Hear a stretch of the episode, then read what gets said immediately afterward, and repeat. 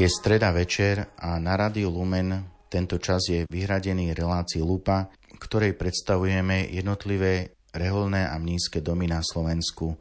Piata streda v mesiaci je vyhradená pre grecko-katolickú cirkev na Slovensku. V tomto vydaní som s mikrofónom zavítal na severovýchod Slovenska do obce Krásny Brod, kde sa nachádza monastier zoslania svätého Ducha rádu svätého Bazila Veľkého.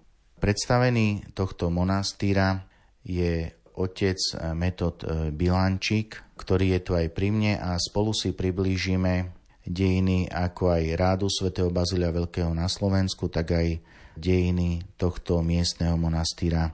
Tak e, otec Metod, vítajte v tejto relácii. Sláva Isusu Christu. Sláva Ivoviky. Na príprave tejto relácie spolupracujú redaktor Jan Sabol a o hudbu sa postarala hudobná redaktorka Diana Rauchová. Poslucháči ešte zrejme nepočuli Rádia Lumen o rádu svätého Bazila Veľkého, čo by ste nám mohli tak povedať bližšie o tomto východnom ráde? Vo východnej v Byzantskej cirkvi neexistovalo delenie mnichov na rady. Jednoducho existoval mnišský stav. Boli mnisi a takto, takto funguje vo východnej cirkvi aj dodnes. Ale s podpísaním Brestskej únie, keď vznikla grecko-katolická církev, tak vznikli potom tam, okrem tých latinizačných vplyvov a ďalej, vznikli aj snahy o, o reformu mniského života. No jedným z dôsledkov tej reformy bol aj vznik rádu podľa vzoru latinských radov. Takže podobne ako v rímskokatolíckej cirkvi existuje mnízky rad e, benediktínov, tak na východe vlastne existuje tiež pôvodný ten mnízky rad svätého Bazila Veľkého, na ktorého aj pravidlá sa vy odvolávate. A čo by ste tak povedali, že čo je také možno špecifické na tých pravidlách svätého Bazila Veľkého, podľa ktorých žijete? Špecifické na pravidla svätého Bazila Veľkého je to, čo je špecifické v celom jeho diele, že je, e, stále vychádza z písma svätého. Na každú otázku dáva odpoveď svetým písmom. A čo sú také tie hlavné piliere tých pravidiel svätého Bazila Veľkého? Základné piliere, pretože e, Bazil Veľký dal pravidla pre mnichov, aby spolu mohli a vedeli, dokázali žiť. Čiže e, základ tých pravidel to je, sú pravidla spoločného života v nízkom spoločenstve. E, raz som robil reláciu s otcom Milanom Lachom, ten rozprával o pravidlách svätého Pachomia Veľkého. Tam bol riadený ten život tak, že si bývali e, v svojich takých celiach, samostatných obydliach a sa stretávali len v spoločnom chráme, na tých bohoslužbách liturgických a tie pravidlá Bazila Veľkého sú trošku odlišné. Aký je vlastne ten rozdiel medzi tým spôsobom toho e, východného života svätého Pachomia a Bazila, v čom bol ten taký zásadný rozdiel? Mnisi pri Pachomiovi žili každý sám vo svojej keli a, a v tom baziliánskom spoločenstve žili mnisi e, spolu. Mali spoločný program, spoločnú prácu, spoločnú modlitbu. A, a tak zrejme žijete aj vy, že základom vášho toho mnízkeho života je práca a modlitba. My sme kontemplatívno činný rad a základom, cieľom nášho spoločenstva je spoločná oslava Boha. Je to, to čo poznáme, toto mniské alebo cerkovné pravidlo. Kontemplácia a potom aj činná práca pre dobro církvy. Udim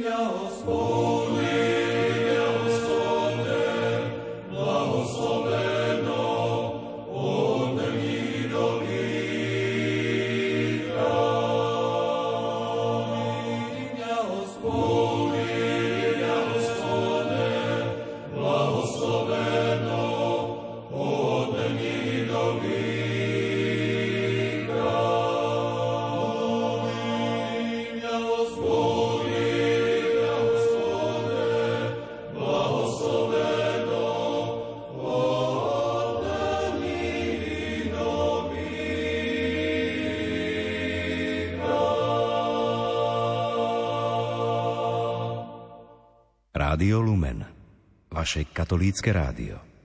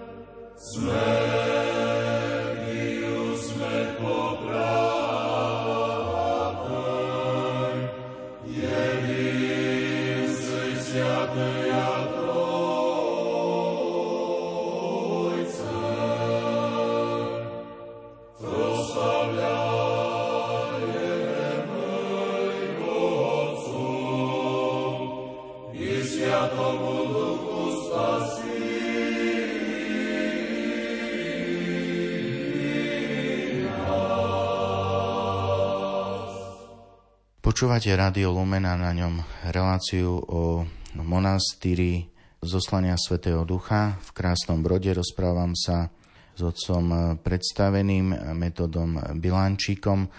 Rozprávali sme sa o Svetom Bazilovi, aký je vlastne rozdiel medzi tým nízkym životom východným mnichov podľa radu svätého Pachomia a svätého Bazila Veľkého.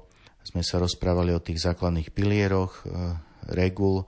Vieme z dejín, že tie pravidlá nízke sa vyvíjali, upravovali každým časom. Otec Metod, kedy naposledy vy ste tak e, sa zaoberali tými pravidlami svätého Bazila tu na otcovia Baziliani na Slovensku? Tak svätý Bazil Veľký žil v rokoch 329 až 379, necelých 50 rokov mal, keď zomrel počas svojho plodného života, bol literárne, teologicky, vedecky, bol veľmi činný, nám nechal aj tie svoje pravidla širšie a kratšie, tak sa nazývajú.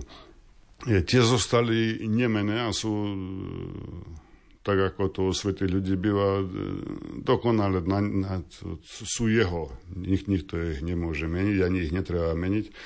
Ale niektoré veci treba interpretovať dobovo a po Únii, keď e, bola tá reorganizácia reforma mniského života a vznik na spôsob e, latinských hradov aj radu svätého Bazila Veľkého. Bolo treba, aby malo spoločenstvo svoj zákonník e, zodpovedajúci súčasnej dobe. Tak, tak to bolo aj s pravidlami potom, s poriadkom spoločného života, so zákonmi, podľa ktorých sa to spoločenstvo riadilo vo svojom živote.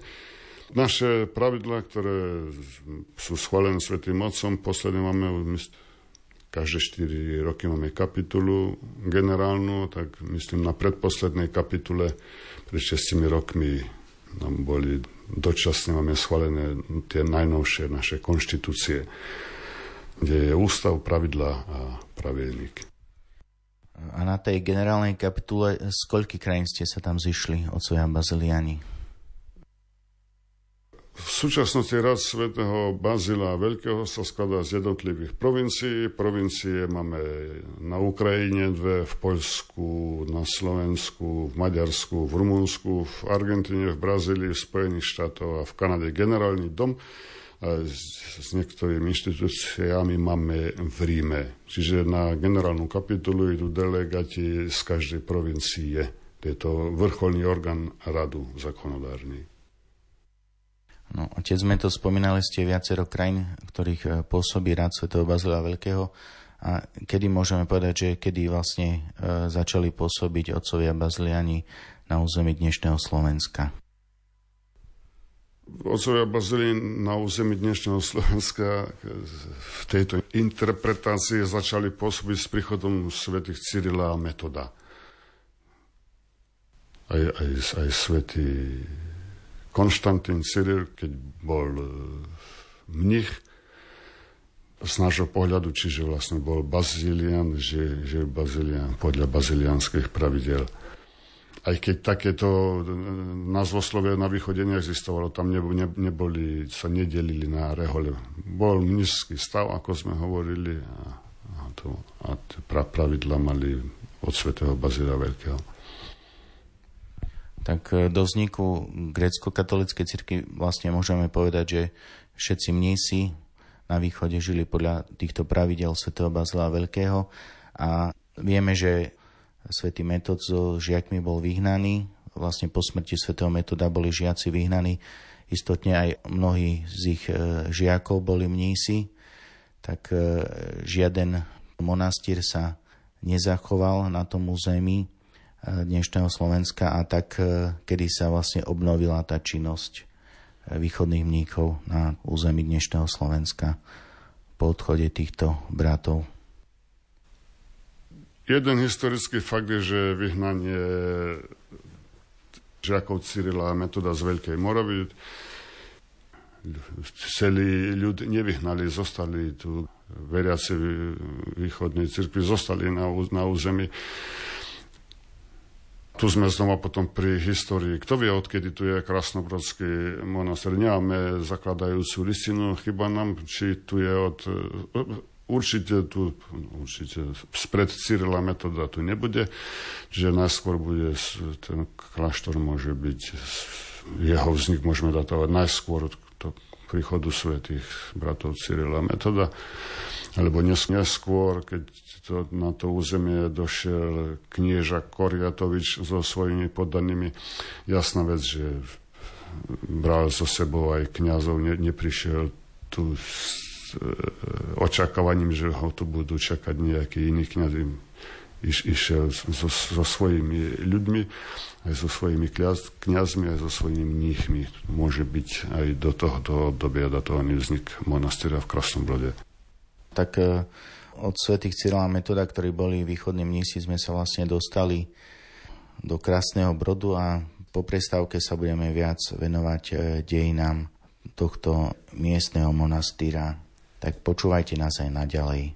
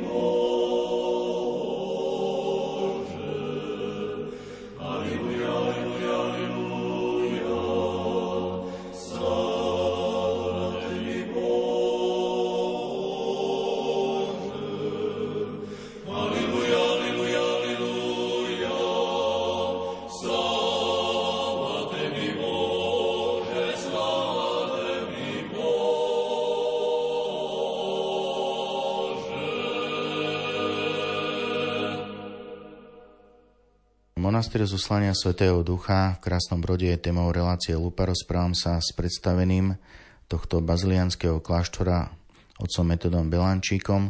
Dostali sme sa e, práve k tomu, že kedysi pred stovkami rokov tu vznikol tento východný kláštor severovýchodne Slovenska, nedaleko hraníc od Poľska a Ukrajiny.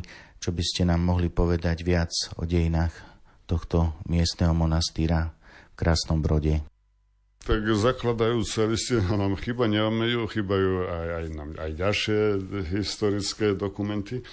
Ale pravda je schovaná aj v ľudových legendách. Ľudová legenda hovorí, že pred kedysi v 14. ale no, tie storočia sa tam už nespomínajú, niekedy pred staročiami išiel, putoval okolo slepý žobrak, mal chlapec ho vedol za ruku, prišli tu k miestnej studničke, ten žobrak si umil tvar a vrátil sa mu zazračne zrak. Tak v vďačnosti potom neskôr tu vybudovali kaplnku, do ktorej potom umiestnili dnes už svetom známu zazračnú ikonu krasnobrodskej bohorodičky, ku ktorej ľudia putovali, aby sa k nej modlili, prosili ju vo svojich potrebách od ktorej prijímali dobrodenia.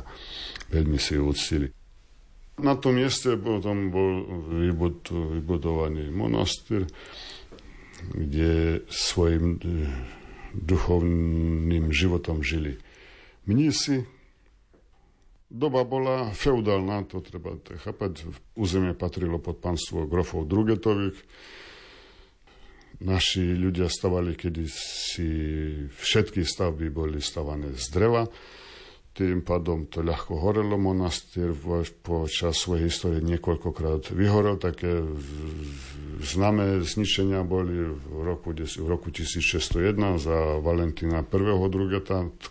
Vlastne sa hovorí, že on vypalil ten monastír, neskôr to oľutoval, dal postaviť nový o 100 rokov, neskôr zase tiež za ďalšieho Drugeta znova vyhorel monastír ruiny, ktoré ešte dneska máme tu z cerkvy a z monastýra. Cerkov bola post, postavená v roku 1752, kamenná už, ktorú do toho, ku tomu dojdeme, ktorá bola zničená v prvej svetovej vojne v roku 1914-15, keď sa v monastýre, ktorý bol v podstate vybudovaný ako pevnosť, usídlili ruskí vojaci, tak z protiľaného kopca do nich delami streľali rakúsky vojaci. Prvá rana trafila väžu, chrámu a tak ďalej. Potom, keď boli ruskí vojaci vyhnaní, tak sa tam ustredili rakúske vojaci, to zas do nich streľali ruské vojaci. A mnísi tým pádom už nemali kde byť, tak v roku 1915 odišli do Maria Poučia, do iných monastýrov v Uhorsku.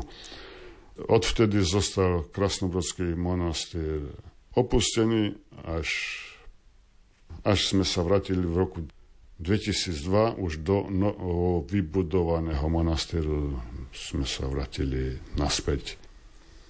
Čo sa tej histórie ešte týka, keď v roku 1915 ešte za Rakúsko-Horska odišli mnisi odtiaľ, keď po skončení Svetovej vojny vznikla Československá republika.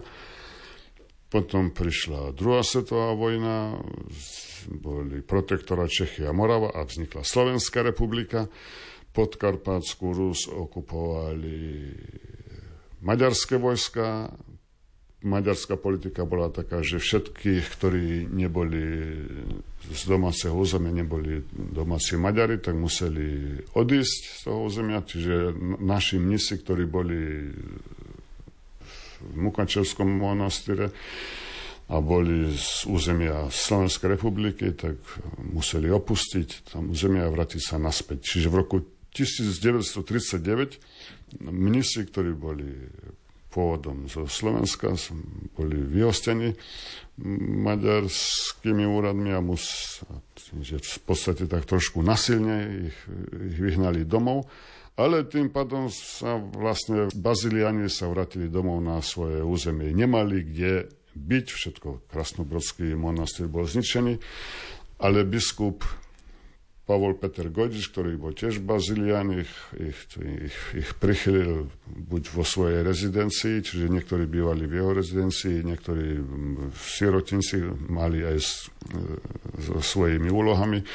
A potom ešte vladyka im poprosili, aby spravovali farnosť medzi Laborce aj svarov zadrženou s tým, že pomaličky budú ten dlh splácať, aby mali aspoň nejakú strechu nad hlavou. Neskôr, neskôr e, rodina Ďurišinových v Trebišove pre Bazilianov darovala dom, odvtedy je vlastne monastýr v Trebišove. Až v roku, vlastne v roku 1948 Sveta stolica erigovala provinciu svetých, teda Československu.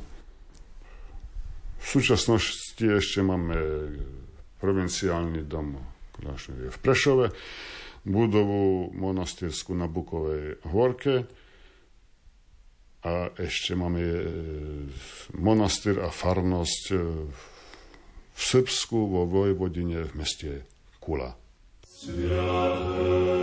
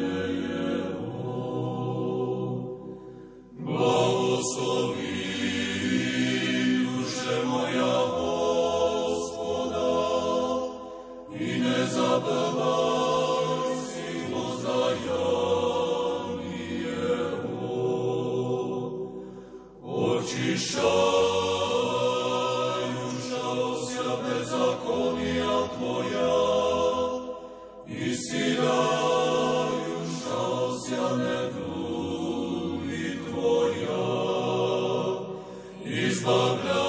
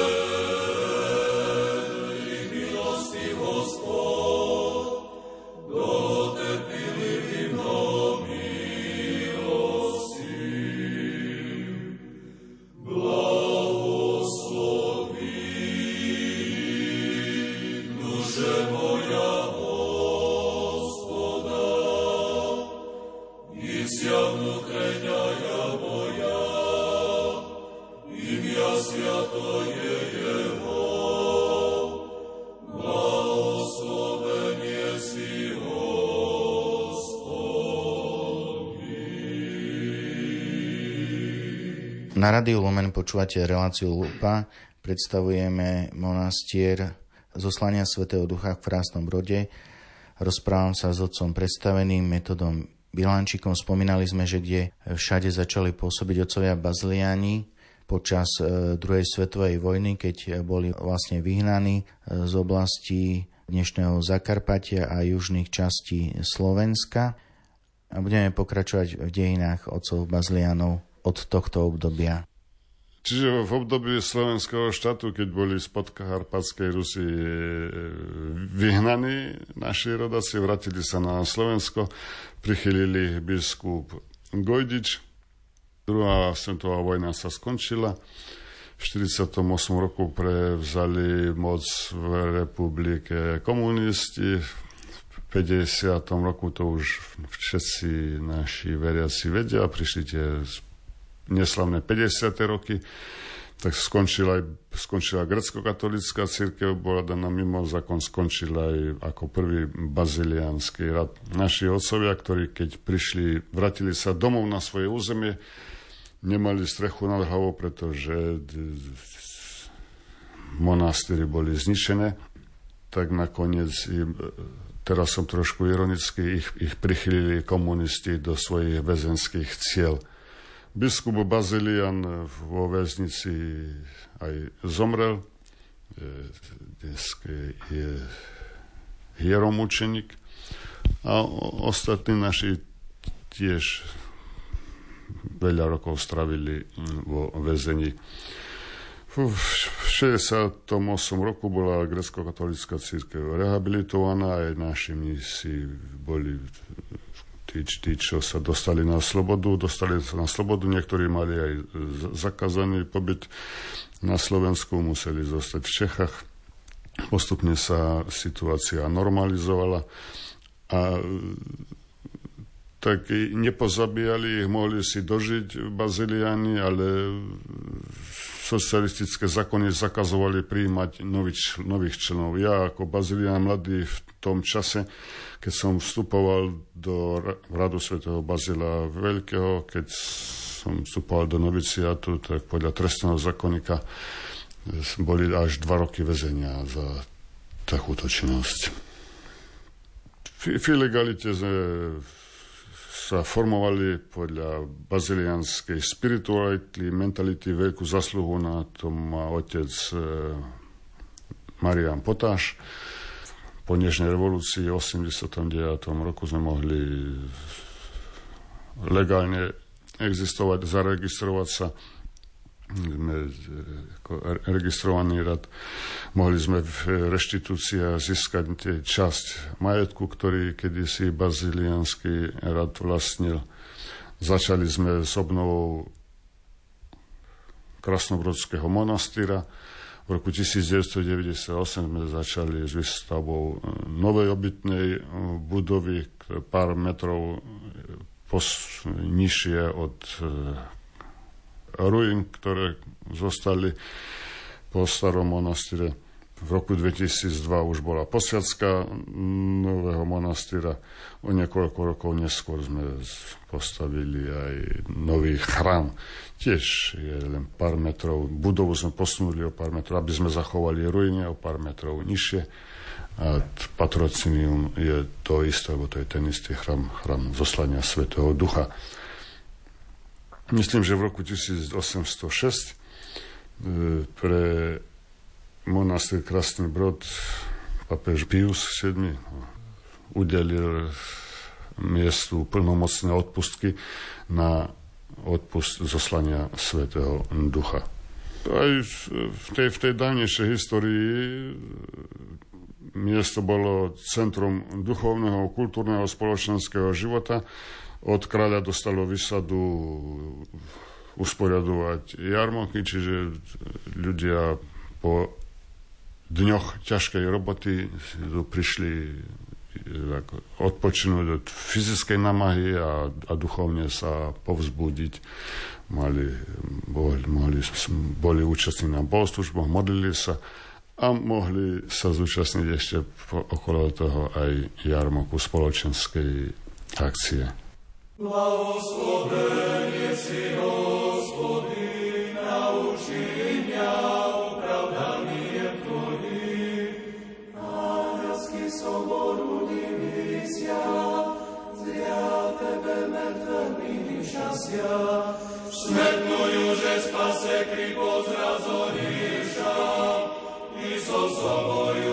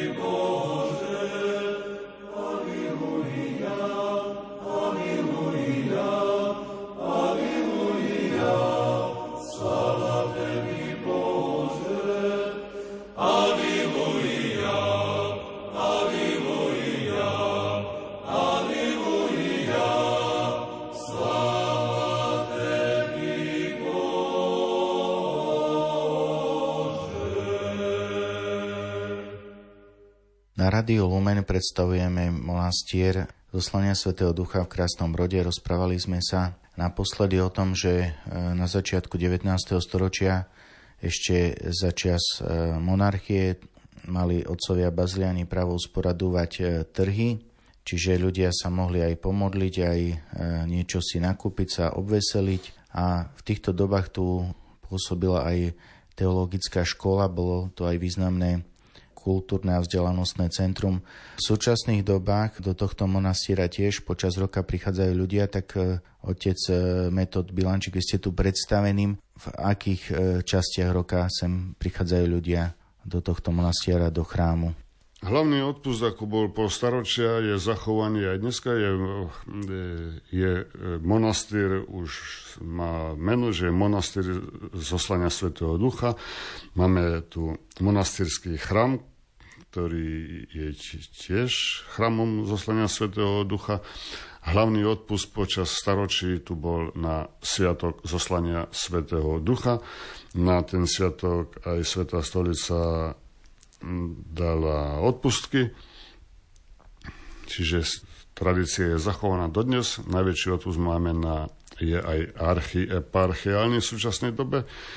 E, máme na zostane Svetého Ducha, potom tu máme veľký odpust na, v oktobri na pokrov pre čistý Divy Marie a máme potom, keďže sme baziliani, máme monastýrskú kaplicu, mám zasvetenú hieromučenikovi Gojdičovi, tak máme odpust potom tu aj na 17. júla na deň svätého Pavla Gojdiča. Keď prídu putníci k vám do Krásneho Brodu, tak e, aký vlastne ich čaká normálne taký ten liturgický program počas týchto slavností?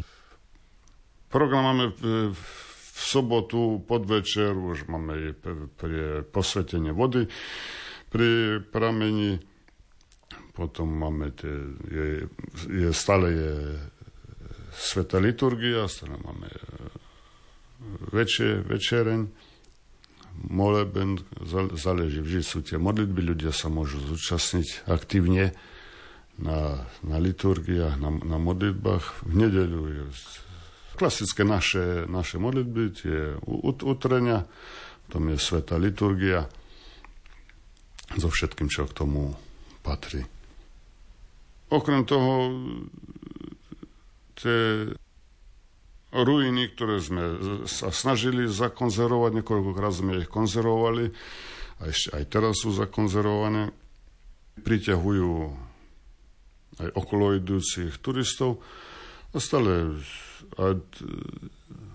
kedysi biskup Hirka na odpuste povedal, e, vystihol tú atmosféru toho miesta. Hovorí, človek, keď tu príde, tak e, čo si zvláštne cíti. On to povedal, tak, hovorí, to je premodlené miesto. Staročia tu žili mnisi a modlili sa každý deň, že to, to musí byť cítiť a to aj je cítiť. A chvála Bohu, ľudia tu prídu, aspoň v tichosti, aspoň zo pár minút si môžu posedieť na lavičke pred ikonou Pany Marie, pozdvihnúť svoje srdce k nej, poprosiť ju o pomoc. Maria.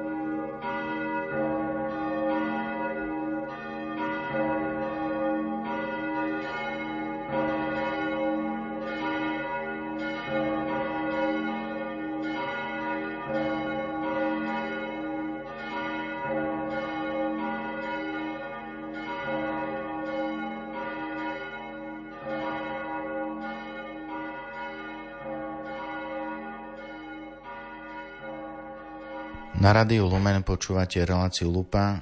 Dospeli sme k záveru relácie o monastieri zoslania svätého Ducha v Krásnom Brode otcov Bazilianov. Vedľa ruiny a novo postaveného kláštora chrámu sa nedaleko nachádza aj taký cintorín, starobilejší. Rozprávam sa s otcom predstaveným monastiera, otcom Metodom Bilančikom. Čo by ste nám povedali viac o tomto cintoríne? Cintorín je z prvej svetovej vojny, svojho času tam boli pochovaní aj nemeckí vojaci, zahynuvší v druhej svetovej vojne, ale Nemci prišli, exhumovali svojich nebojí a pochovali ich dôstojne na inom mieste. Tento vojenský cintorín, tu sú pochovaní obete o, o čo, čo si vyše tisíc z prvej svetovej vojny.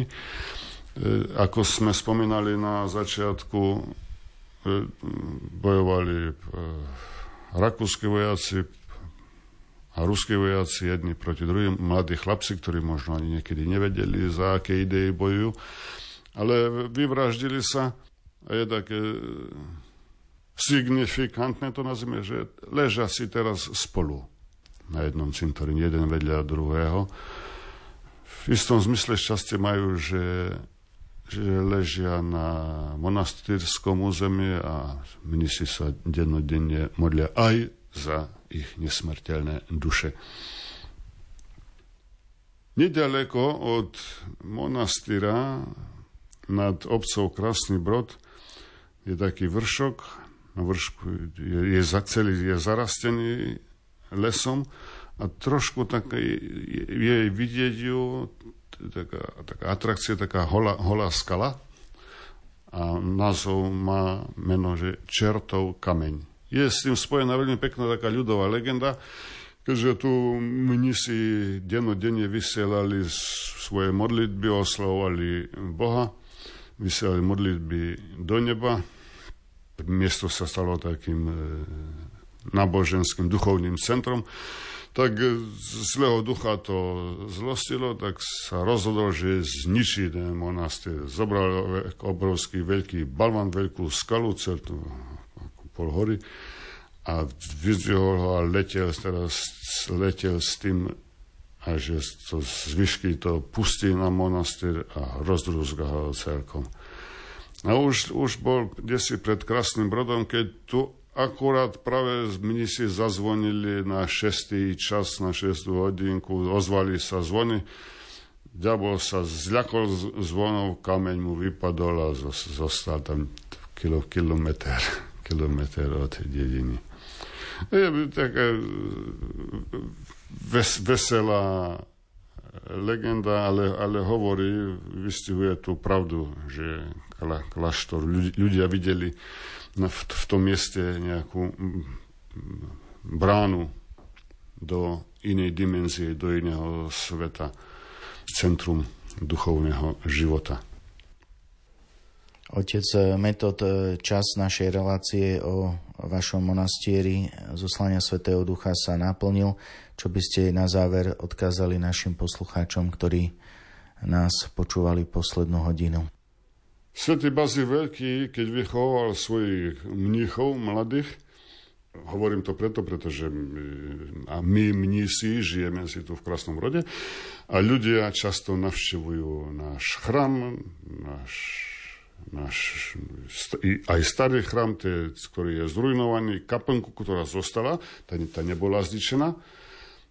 Počas tých staročí existencie monastýra, keď bol niekoľkokrát bol zničený, vypálený, zrujnovaný, rozstrelaný. Zázračná krasnobrodská ikona zostala vždy neporušená, čo je veľmi pekné a udivujúce. A tak ma napadá ma myšlienka, keď tu prichádzajú ľudia zo sveta do nášho monastýra, Svetý Bazil Veľký, keď on vychoval svojich mníchov, často, on práve často, často naopak, bral svojich mníchov e, ku svetským ľuďom. Hovorí, viackrát čítame tam v tom jeho životopise, hovorí, zobral tých mladých mnichov a hovorí, poďte, ideme pozrieť, čo to je svetosť. A vždy ich zavedol do nejakej rodiny, k nejakým manželom, ktorí žili skryte síce, ale vysoko svetým životom. Touto myšlienkou o tom, že Môžeme si zlepšiť vzťahy aj tí, ktorí žijeme v rodinách so zasvetenými osobami. Sa s vami lúčime s touto reláciou Lupa, v ktorej sme vám predstavili život a dielo radu svätého Bazila Veľkého na Slovensku a konkrétne aj monastier zoslania svätého Ducha v Krásnom Brode. Na príprave tejto relácie spolupracovali redaktor Jan Sabol a hudobná redaktorka Diana Rauchová. Prajme vám nerušené počúvanie ďalších relácií na Rádiu Lumen. Rádio.